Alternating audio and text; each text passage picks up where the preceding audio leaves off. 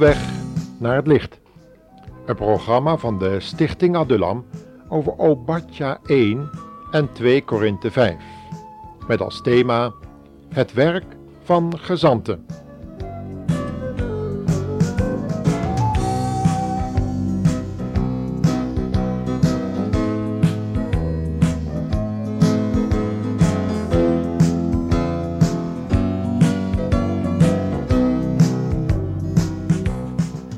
Terwijl deze uitzending de lucht ingaat, hebben de meeste westerse landen hun ambassadeurs reeds teruggetrokken uit Kuwait en Irak.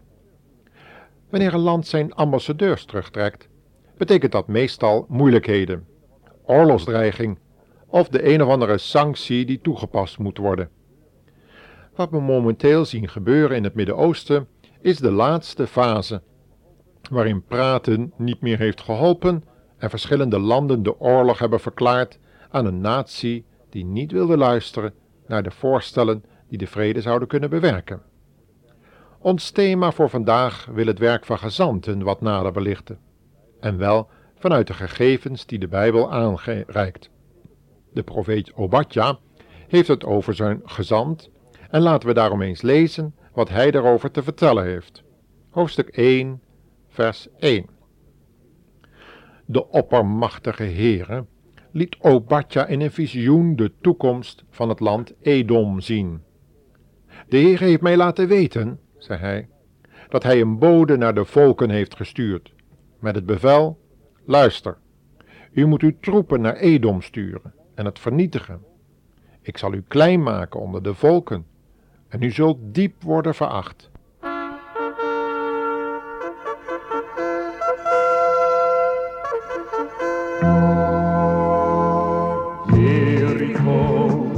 Bazijnen haalt de muren neer. Jericho's bazijnen over veld en meer. Jericho's bazijnen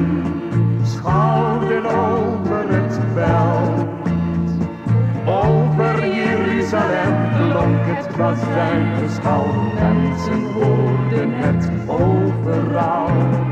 En Gods volk gaf elkaar de hand in het lang beloofde land.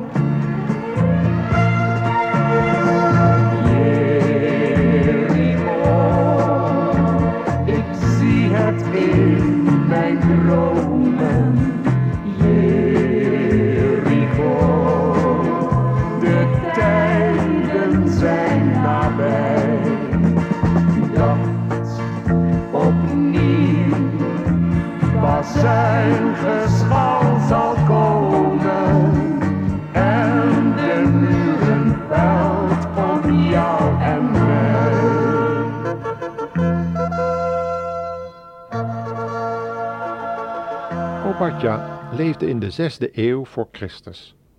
En in zijn tijd waren er verschillende grootmachten bezig dat kleine Israël, evenals dat nu gebeurt, te intimideren en onder de voeten lopen. De Edomieten, afstammelingen van Esau, hadden op verraderlijke wijze deelgenomen aan een veldtocht tegen de stad Jeruzalem in 586 voor Christus. Dit broedervolk, dat eertijds door middel van de twee stamvaders, de broers Esau en Jacob, een vredesverbond had gesloten met Israël, had een verraderlijke aanval gedaan, waardoor Jeruzalem geheel verwoest was geworden en het volk gedeporteerd naar onder andere Babel en andere plaatsen. Hoewel God dit in zijn wijs bestuur toegelaten had, want zijn volk hem ongehoorzaam was geweest, wijst hij de Edomieten er toch op dat zij hun gerechtvaardigde straf niet zullen ontlopen. In zijn ondergrondelijke wijsheid zou God ervoor zorgen dat er gezanten naar de hele wereld gestuurd zouden worden om deze op te roepen tot de strijd. En hier begint het duidelijk te worden wie de geschiedenis van de wereld beschrijft: God of Satan. Vele mensen denken dat God zich niet bemoeit met de huidige gebeurtenissen in het Midden-Oosten.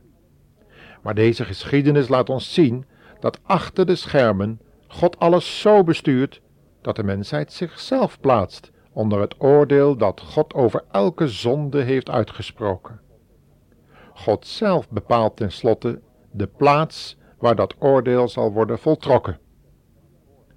Paulus schrijft het voorspel van dit proces.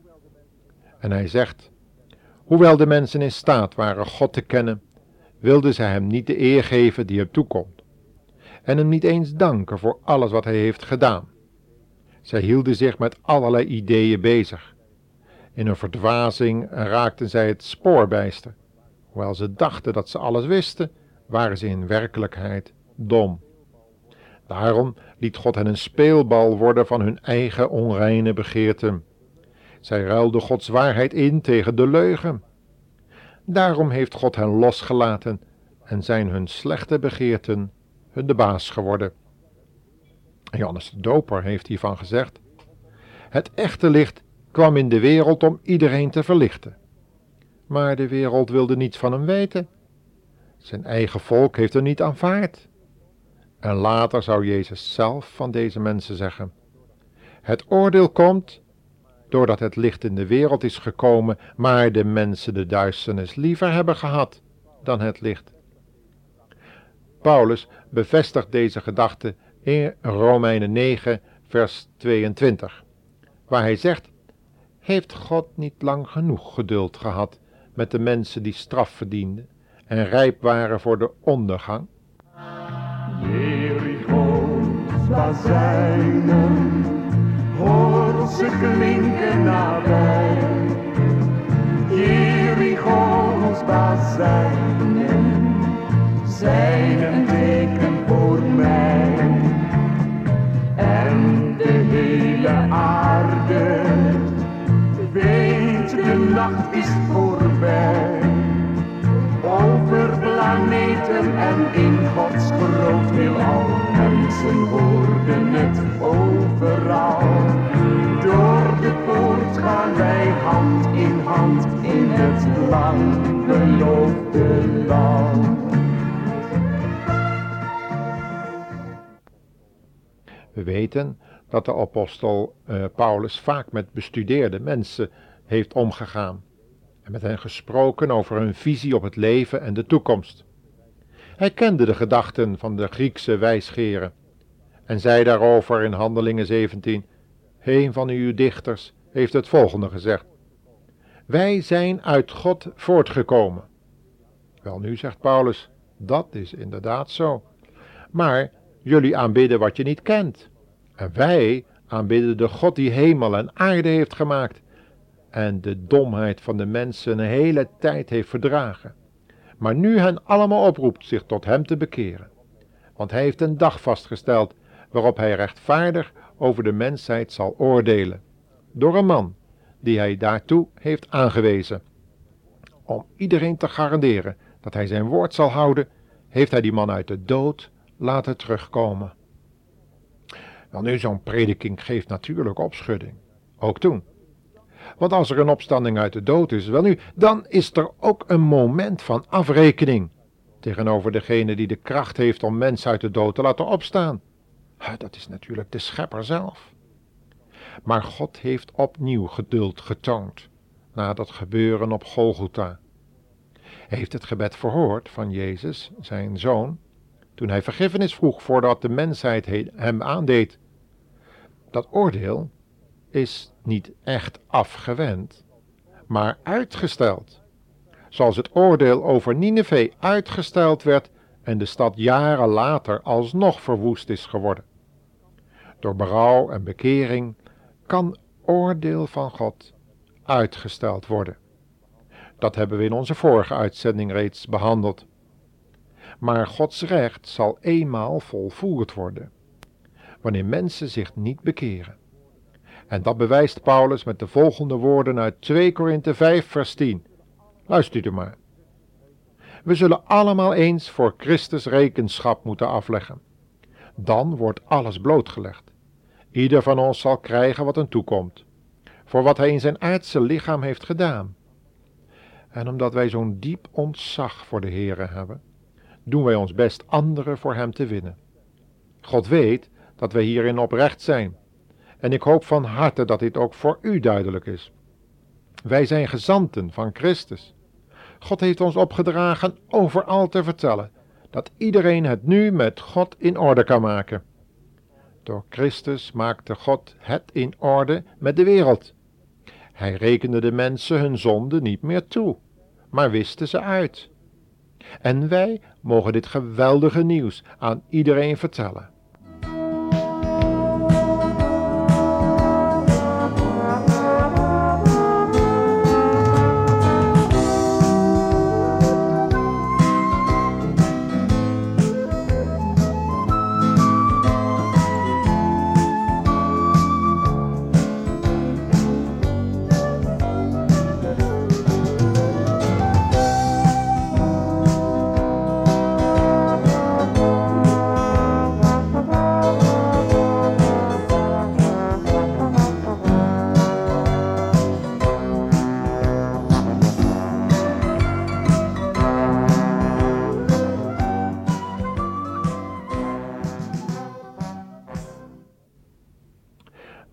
Verantwoording heeft dus zowel de luisteraar als de gezant. Eenmaal komt de tijd dat deze gezanten van de aarde zullen worden weggenomen, om de rust in te gaan die voor Gods kinderen is weggelegd. In de kracht van de Heilige Geest, die hen naartoe inspireerde om van Christus te getuigen, zijn deze gezanten nu nog bezig hun opdracht uit te voeren. Maar, evenals de ambassadeurs uit Kuwait en Irak zijn teruggeroepen, zullen zij spoedig van dit aardse toneel verdwijnen. En de Bijbel getuigt dan van een heel scenario van oordelen die dan plaats zullen vinden op aarde. Leest u het boek Openbaringen vanaf hoofdstuk 6 er maar eens op na. En de woorden van Jezus in Lucas 14.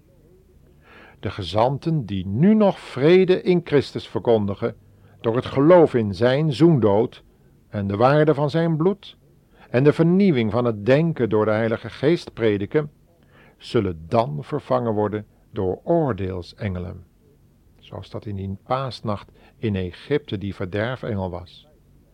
Zult u tegen die tijd veilig zijn door het bloed van Gods offerlam, de Heer Jezus?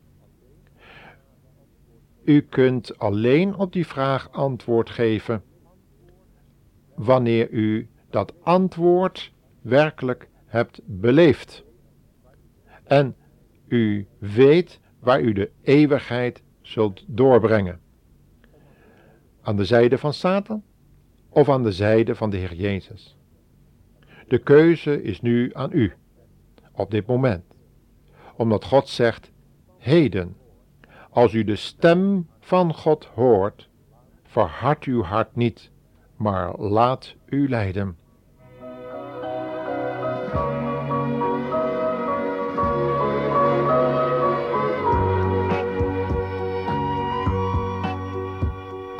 Zeg mij, hoe komt het dat wij soms door anderen niet worden verstaan? Zeg mij, hoe komt het dat ik soms langs eenzame wegen moet gaan? Zeg mij, hoe komt het dat ik door de schaduw het licht niet kan zien? Of zal het komen omdat ik een mens ben misschien? Kom, neem zijn hand, vraag zijn liefde en zijn kracht. Kom, neem zijn hand, hij verlicht de donkere nacht.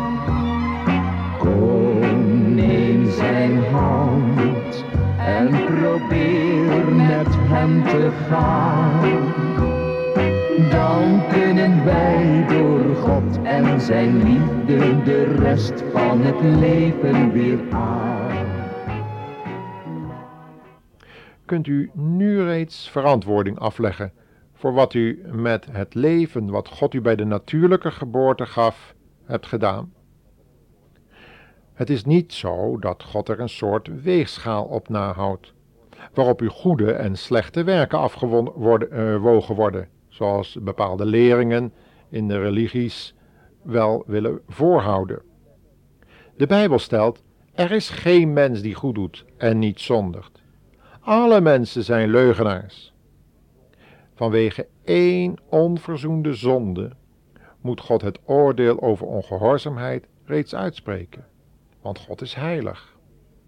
Maar wanneer mijn luisteraar Jezus Christus aanneemt, als zijn of haar persoonlijke heiland en Heer, de zonde uit het leven wegdoet en met berouw beleidt, dan schenkt God in zijn oneindige liefde en genade het eeuwige leven met de Heer Jezus Christus. God zelf zal uw beslissing voor Jezus zegenen en u zijn vrede geven. Goedenavond en tot de volgende uitzending.